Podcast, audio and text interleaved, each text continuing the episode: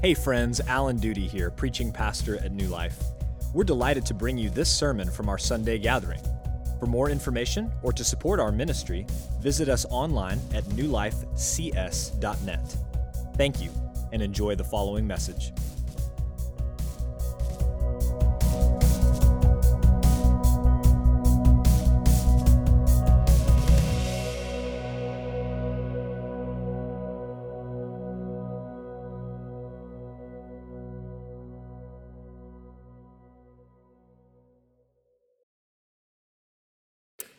As a homeowner and parent, I fix a lot of things bikes, cars, sprinkler systems. It's always the sprinkler system.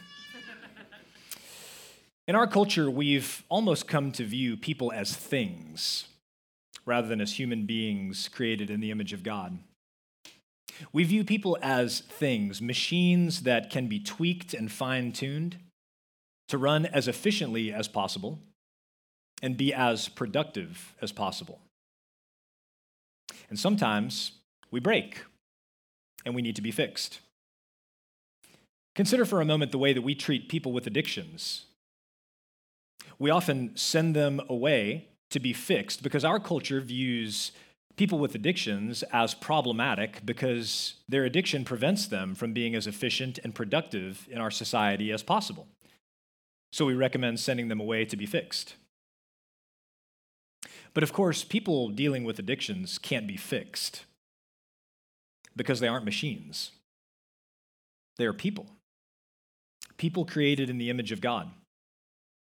They need healing, which deals not just what's going on with the body or the mind, but what goes on in the heart and in the soul. The problem, of course, is that not everybody wants to be healed. Some people just want to be fixed. In this morning's text, we'll have to wrestle with that very question Do I want to be fixed or healed? Let's take a look at John chapter 5, verse 1. He begins simply by noting that the event that he's about to describe occurred after he healed the official's son in chapter 4, which could have been right after or months later. What we do know, according to the first part of this text, is that one of the three Jewish feasts, Passover or Pentecost or Tabernacles, brought Jesus and his disciples to Jerusalem. And John doesn't tell us which feast because that information is not really essential to the story but the location is essential. And John says that there is a pool by the sheep gate that's called Bethesda. In some translations, it's Bethzatha. That means house of mercy. And apparently, this pool was surrounded by five roofed colonnades. You can picture covered walkways, a bunch of columns with a roof that you could walk around and sit under in the shade. And you should know that in the north quarter of Jerusalem, Archaeologists have unearthed the remains of a pool surrounded by five roofed colonnades, which is yet another reminder that John is not writing fiction, fable, or myth. He is reporting historical facts about real people and real places and real things that happened. He notes here that a multitude of invalids were lying under these colonnades, including people who were blind and lame and paralyzed. Now, that is not just a passing observation. What John is trying to do is he's trying to draw our attention to something particular that his Jewish readers would have picked up on right away. I want you to look at what Isaiah says in Isaiah chapter 35 on the screen. When God comes to save his people, look at what he says. Then the eyes of the blind shall be opened and the ears of the deaf unstopped. Then shall the lame man leap like a deer, and the tongue of the mute sing for joy. So, John is helping his readers connect what is about to happen with the promises that God made through the prophet Isaiah about the coming Messiah. When the Messiah comes, he's going to heal his people, people who are blind and deaf and lame. Now, if you are reading carefully, then you will have noticed that your copy of the Bible probably skips from verse 3 to verse 5. The end of verse 3 and all of verse 4 are either not there or they appear in a footnote at the bottom of the column. So here's what that text says in case you don't have a footnote. You can look on the screen. It says that the blind, lame, and paralyzed were waiting for the moving of the water, for an angel of the Lord went down at certain seasons into the pool and stirred the water. Whoever stepped in first after the stirring of the water was healed of whatever disease he had. Now, the reason that the end of verse 3 and verse 4 are not included in most Bibles or are footnoted in most Bibles is because they do not appear in the oldest and best manuscripts that we have of the Gospel of John. And what that means is they were almost certainly not written by the Apostle John, but they were added later by a copyist who was concerned that some people reading this gospel would not understand why all of these invalids were lying around these colonnades around this pool. And so he adds this bit of historical information to help readers understand what's going on. Now, whether an angel of the Lord actually came and stirred up the waters and miraculously healed the first person in the pool, we can't know for sure. But according to verse 7, it seems certain that people believed that something like that was happening. That's why a multitude of invalids were lying by this pool day after day in hopes of being healed. And one of these invalids was a man who had lost the use of his legs 38 years ago. Maybe due to an illness, maybe due to an accident, we can't be sure. But the average lifespan in the ancient world was 35 years. And so this man had been paralyzed for most of his life, and probably, if the averages hold out, doesn't have a whole lot longer to live in general. Let's pick up now in verse 6. When Jesus saw him lying there and knew that he had already been there a long time, he said to him, Do you want to be healed?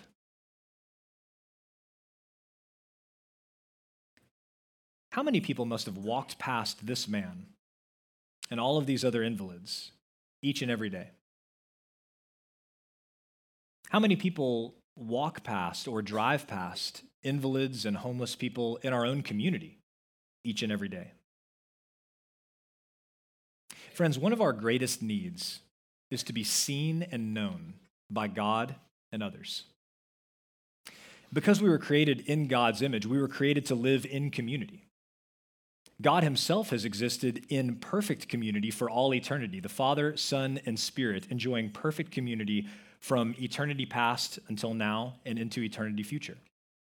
God created us in His image and likeness, and therefore He created us to live in community with Him and with each other.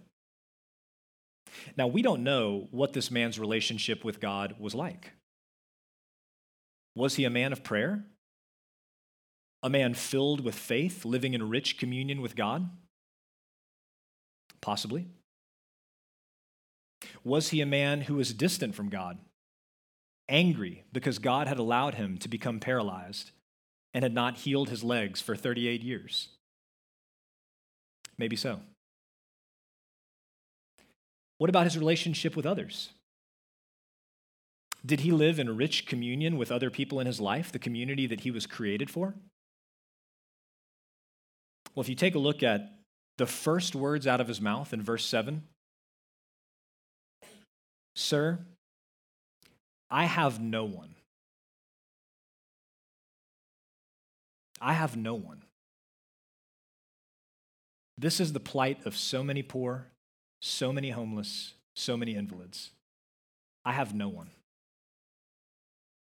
No one to pray for me, no one to talk to me, no one to engage with me no one to love me. I have no one. It certainly does not seem that this man lived in rich community with other people. So I want you to look again at verse 6, and I want you to allow these words to hit you in a different way this time. Whether this is the second time you're looking at this text or the millionth time, I want you to look again at verse 6. When Jesus saw him lying there and knew that he had already been there a long time, Many people walked past this man every day. Even if they looked at him, they didn't see him. even if they knew something about him, they didn't know him. But Jesus did. Jesus saw this man, and Jesus knew him. Does this remind you of one of the memory verses from Together in 22? Our scripture reading plan for this year? I you take a look on the screen at Exodus chapter 2, 24 and 25. And God heard their groaning. God remembered his covenant with Abraham, with Isaac, and with Jacob. God saw the people of Israel, and God knew. God saw and God knew. He saw the suffering of his people in the nation of Egypt for over 400 years, living under the crushing burden of slavery. He saw that and he knew. He knew what went on every day. He knew all about their shattered dreams. He knew all about how hopeless they felt. He saw and he knew. And so did Jesus. Jesus didn't just look at this man, he saw him. He didn't just know about this man, he knew him. Jesus saw him and knew him. This man, like every one of us, needed to be seen and known. And friends, the sad irony of our culture is that the average person posts pictures and intimate details of their life most days of the week on the internet. And yet, most people in our culture don't feel seen or known by anyone. In fact, most people feel more invisible and more unknown than perhaps at any other time in human history. Depression, anxiety, suicide skyrocketing over the last 10 years because people do not feel seen and known. They feel invisible and unknown. And so I want you to remember today if you feel invisible and unknown, that God sees you and God knows you. Jesus sees you and Jesus knows you. He doesn't just look at you, He doesn't just know about you, He sees you and He knows you. One of the reasons that we meet in person to worship, one of the reasons that we stay afterwards for fellowship, for conversation, for prayer, one of the reasons that we gather each week in life groups is because those are tangible reminders that we are seen and known by the God of the universe. When we gather together face to face with other Christians, we are imitating the incarnational ministry of Jesus who did not minister to us from afar, but took on flesh and dwelt among us, to look us in the eye, to be face to face with us, to experience and go through the very things that we do. So, friends, if you feel invisible and unknown today, we invite you into our community. We invite you in. Stay after worship today for coffee and conversation. Tell somebody sitting around you that you want to get involved in a life group. Ask for prayer. Fill out the next step card on the back of the seat in front of you and turn that in later today. Break the pattern of coming to worship once in a while, showing up alone and leaving alone. God sees you and knows you. We want to see you and know you. Satan wants you to be isolated so that you will come to the conclusion that nobody cares about you, no people, and not God Himself. But that is a lie. God cares about you, and so do we. So Jesus walks up to this man and he asks him a very simple question Do you want to be healed? Well, why is he laying beside this pool? Because he believes that it is, it is his best chance, maybe his only chance, to actually be healed. He's probably tried everything else. His parents, he's been paralyzed for 38 years. His parents surely tried everything else. Just think back to chapter 4. The man whose son was sick and dying traveled 20 miles to find Jesus to bring him back. Surely his parents tried everything. This man has surely tried everything. But isn't this fascinating that when Jesus asks him if he wants to be healed, he can't see past what he believes is the barrier to his healing? Let's pick up in verse 7. The sick man answered him, Sir, I have no one to put me into the pool when the water is stirred up. And while I am going, another steps down before me.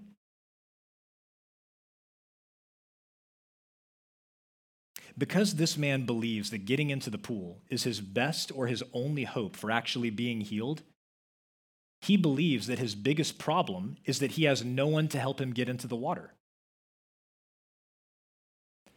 So he interprets Jesus' question as if Jesus is asking him, Would you like me to help you get down into the pool? But Jesus is not asking him, Would you like me to help you get down into the pool? So that if I can get you there on time, and if the stories about this pool are actually true, that maybe, hopefully, you could be healed. That's not what Jesus is asking. He asks him, Do you want to be healed? And it seems like that would be a quick one word answer Yes, yes, I want to be healed. But maybe it's not that simple for any of us. I wonder how many of us need to be healed in some way this morning. Physically, emotionally, spiritually? Is there one person in this room who doesn't need to be healed in some way? All of us need to be healed in some way. Jesus asks a specific question Do you want to be healed? Do you want to be healed? Do you want to be physically, emotionally, spiritually healed? Friends, Jesus is the great physician. Jesus is able to heal you. Don't misunderstand me. I'm not saying that Jesus will heal whatever is wrong with your body or whatever is wrong with your mind. I'm not saying that Jesus will remove whatever temptation that you've been dealing with and falling into for a long, long time. But answer his question Do you want to be healed? If so, Ask God to heal you. Ask others in your life group to pray for your healing. Make an appointment this week with a doctor, with a counselor, with one of the pastors. Don't react like this man did initially, focusing on whatever barriers that you believe exist to your healing. I don't have the money. I don't have the time. It's always been this way. This is just who I am. I have always struggled with this sin, and I'm always going to struggle with this sin. Don't react that way. Do you want to be healed? That's what Jesus is asking, and he can heal you. He may not heal you, and if not, it is for his glory and for your sanctification. But he can heal you. And maybe we're afraid to be honest with ourselves and with others that we want to be healed. And maybe we don't ask God to heal us and we don't ask others to pray for us because we lack faith that God can heal us and that He will answer our prayers for His glory and our good. Maybe this man couldn't bring himself to say, Yes, I want to be healed, because it was safer to lay by the water with an excuse than it was for him to say, Yes, I believe God can heal me. Thankfully, God is infinitely gracious and kind, and He gives good gifts to us even when we don't ask for them. Let's pick up in verse 8. Jesus said to him, Get up, take up your bed, and walk. And at once the man was healed, and he took up his bed and walked. Now that day was the Sabbath.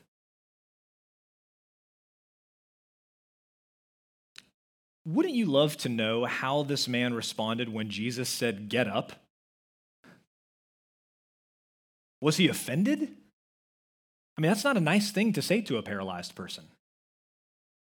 Was he skeptical? Like, yeah, okay, buddy.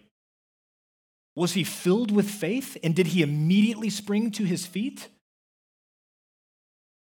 Well, John doesn't tell us, but he does say that as soon as Jesus spoke the word, regardless of this man's response, he was immediately healed. He stood up, picked up his bed, and for the first time in 38 years, he started walking. And you would think that everyone would rejoice at this amazing miracle, this wonderful work of God, but that's not the case at all. Look at the end of verse 9 again. Now that day was the Sabbath. So the Jews said to the man who had been healed, It is the Sabbath, and it is not lawful for you to take up your bed. Now, here we learn an important detail in the story. I would argue the most important detail in this entire story. Jesus healed this man on the Sabbath. That is between sundown on Friday and sundown on Saturday. That's when this took place. And some Jews, probably some Pharisees, but we don't know, stopped him and told him it was not lawful for him to carry his bed on the Sabbath. Well, friends, that's not true. The Mosaic Law doesn't forbid anyone from carrying things on the Sabbath. The Mosaic Law in the fourth commandment forbids work on the Sabbath. The reason is that God intended the Sabbath to be a good gift to his people. And remember the context of when God is giving this law the first time. The people have been enslaved to Egypt for 400 years. They have worked every day of the week with no rest for generation after generation. And then God comes to them and gives them this good gift. You must not work on the Sabbath. Do you think any of them said, Do I have to? Do I have to obey that command? They were thrilled. It was a good gift. And the Sabbath reminded them that it is God who provides for us. We do not provide for ourselves by working seven days a week. God is our provider, and we show our faith in Him as our provider by not working one day in seven. The Mosaic law does not forbid carrying things on the Sabbath. It forgives it forbids work.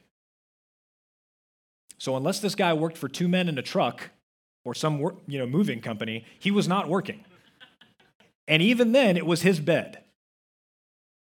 But the oral tradition, the Mishnah, it did forbid carrying anything on the Sabbath except in cases of compassion. So, this is a classic case of people exalting their own interpretation of the law over God's clear commands, something that all of us have been tempted to do and have struggled with. Verse 10.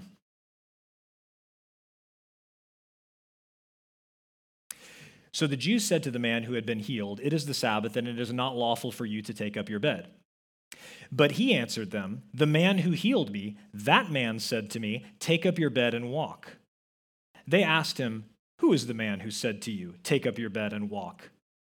Now the man who had been healed did not know who it was, for Jesus had withdrawn, as there was a crowd in the place. So the Jews want to know who told this man to carry his bed on the Sabbath, but Jesus had slipped away into the crowd and the man doesn't know his identity. Isn't it so sad that even though this man alludes to being healed by this mysterious person, that the Jews don't bother to ask about the miracle? They don't bother to ask a single question about how this man is now standing on his own two feet after 38 years of paralysis. They're locked in on the fact that this man has broken their oral tradition, and they want to know the identity of the person who encouraged him to do such a thing. They missed the miraculous work of God because they were so focused on the commandments of men. Verse 14. Afterward, Jesus found him in the temple and said to him, See, you are well. Sin no more that nothing worse may happen to you. the man went away and told the Jews that it was Jesus who had healed him.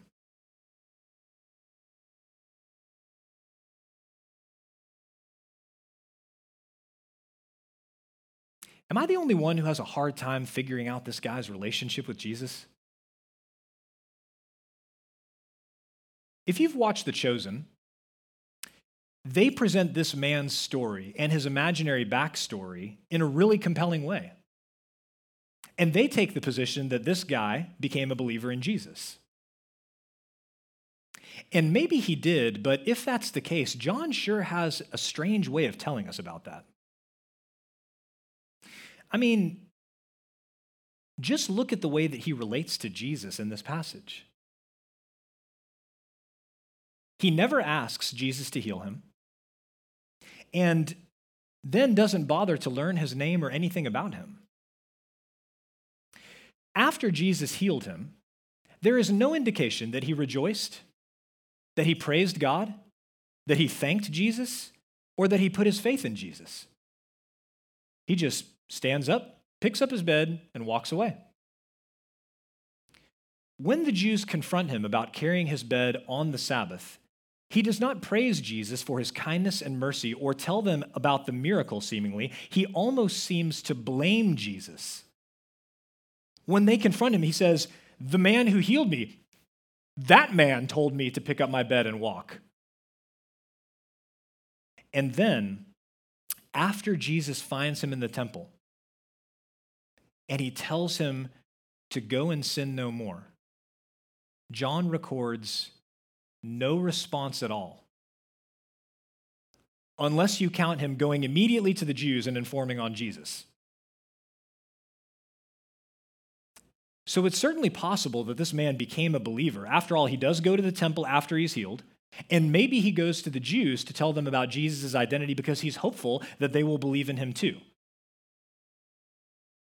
But if he did not become a believer, and I'm more inclined to think that he did not, that serves to remind us of two very important truths.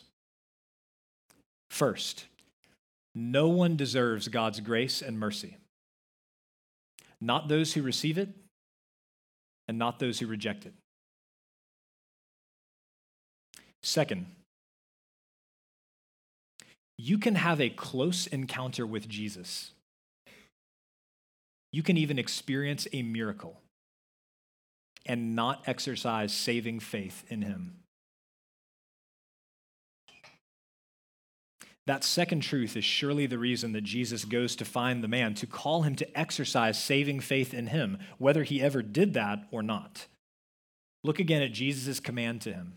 Verse 15, uh, 14, excuse me. Sin no more, that nothing worse may happen to you.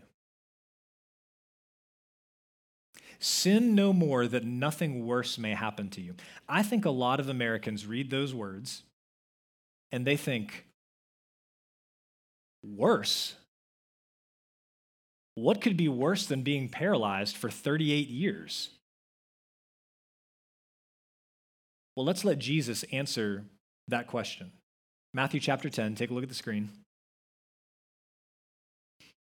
And do not fear those who kill the body but cannot kill the soul. Rather, fear him who can destroy both soul and body in hell. What is worse than being paralyzed for 38 years? What is worse than getting sick, having a debilitating physical condition, even dying? What is worse than all of that? Jesus tells us it is having both your body and your soul destroyed in hell. It would be better to be paralyzed for life. It would better to, be better to get COVID. It would be better to get any kind of debilitating physical condition. It would be better to die than to have both your body and your soul destroyed in hell. That would be better than experiencing the judgment of God for your unrepentant sin. And just like we saw in chapter 4, Jesus has bigger goals than simply healing our earthly bodies. He does want to heal our souls. He wants full and complete healing for us. But, friends, that kind of healing only comes through repentance and faith in Christ. See, you are well. God had done great things for this man, and he's done great things for you and me. But Romans 2 tells us that God's kindness is meant to lead us to repentance.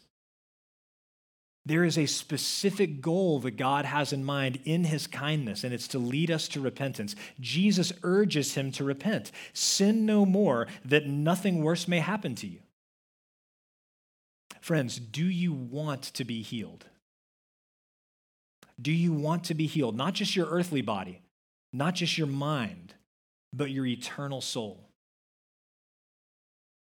If so, don't despise the kindness of the Lord by failing to acknowledge your sin, turning away from it, and turning to Christ in repentant faith. That is the only way that you can be healed completely, eternally. Verse 16. And this was why the Jews were persecuting Jesus, because he was doing these things on the Sabbath. But Jesus answered them, My Father is working until now, and I am working. This was why the Jews were seeking all the more to kill him, because not only was he breaking the Sabbath, but he was even calling God his own Father, making himself equal with God. The Jews persecuted Jesus. They tried even harder to put him to death because, in their minds, he broke the Sabbath and he committed blasphemy. Well, Jesus did violate their understanding of the Sabbath. And Jesus certainly did claim to be God. When he says, My Father is working until now, and I am working, Jesus is saying that even God does not operate the way that they understand the Sabbath.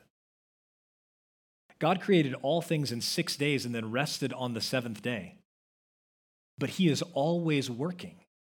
Even on the Sabbath day, God is working, so to speak, to keep the sun shining, to keep the earth spinning, to keep our hearts beating and our lungs breathing. God is always working, even on the Sabbath. And when Jesus adds, and I am working, he is saying that he has the same authority to work on the Sabbath because he is God. Jesus performed many miracles, including healing this man on the Sabbath, to force people to decide what to do with him. They could repent and believe in him as Lord and Savior, or they could reject him and kill him as a blasphemer. But as C.S. Lewis has famously noted, there is not another option. Jesus claimed to be God, and the Jews understood that with crystal clarity. So he could have been lying, he could have been a lunatic, or he is the Lord. But those are the only options. What do you believe about Jesus? Friends, Jesus sees you and knows you. And through his word today, he asks you a simple question Do you want to be healed? If so, what kind of healing do you want?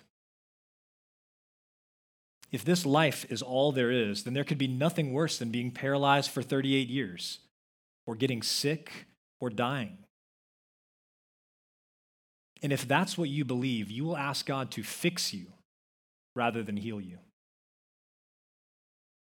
But if you believe that this life is not all there is, that God does exist and we will all stand before him one day to be judged according to what we have done in this life, then you will not just want to be fixed, you will want to be healed, body and soul. And healing only comes through repentance and faith.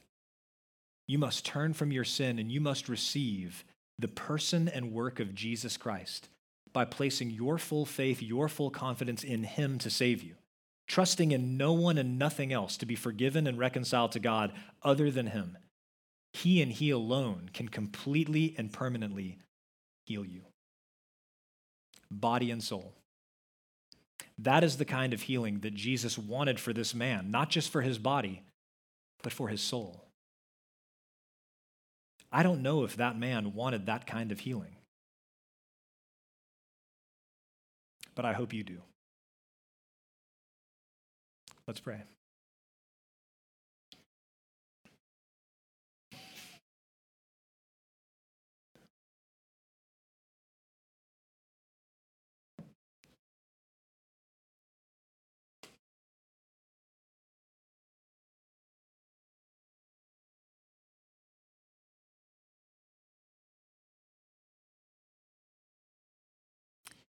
Father, we are used to living in a society at this point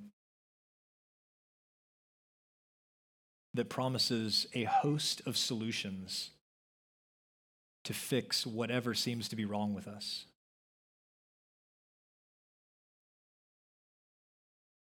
There are medical solutions and dietary solutions, exercise solutions,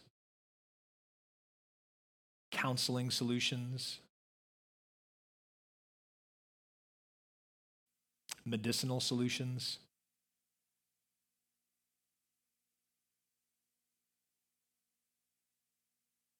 The shelves of bookstores are filled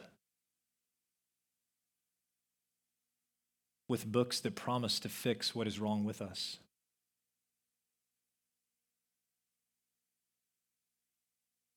But God, you make it so clear to us in this passage and in many others that you don't just want to fix us, you want to heal us.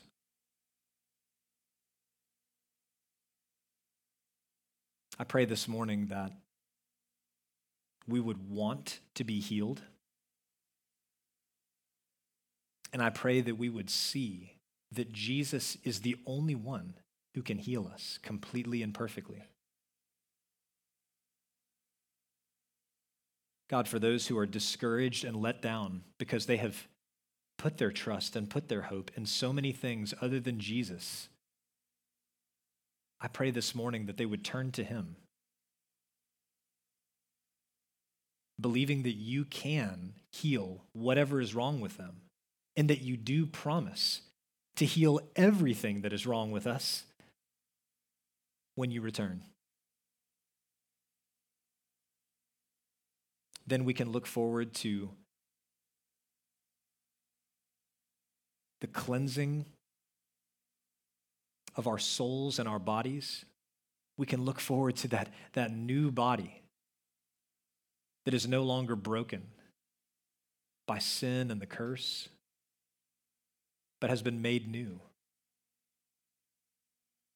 I pray that you would fill them with hope today where they have been hopeless before. God, for every Christian in the room today, I pray that you would renew our faith this morning. That Jesus is God and the great physician. I pray that you would help us to bear up under our trials, the very difficult things that many people are going through physically, mentally, emotionally, spiritually. Give us faith to look to you and to pray to you and to ask others to pray for us, believing that you can heal us, that you want to heal us, and that you will heal us perfectly and completely on that great day. Thank you, God, for your word and for the hope that it has brought to us afresh this morning. In Christ's name we pray. Amen. Thank you for listening to the sermon audio from New Life Baptist Church in College Station, Texas. For more information or to support our ministry, visit us online at newlifecs.net.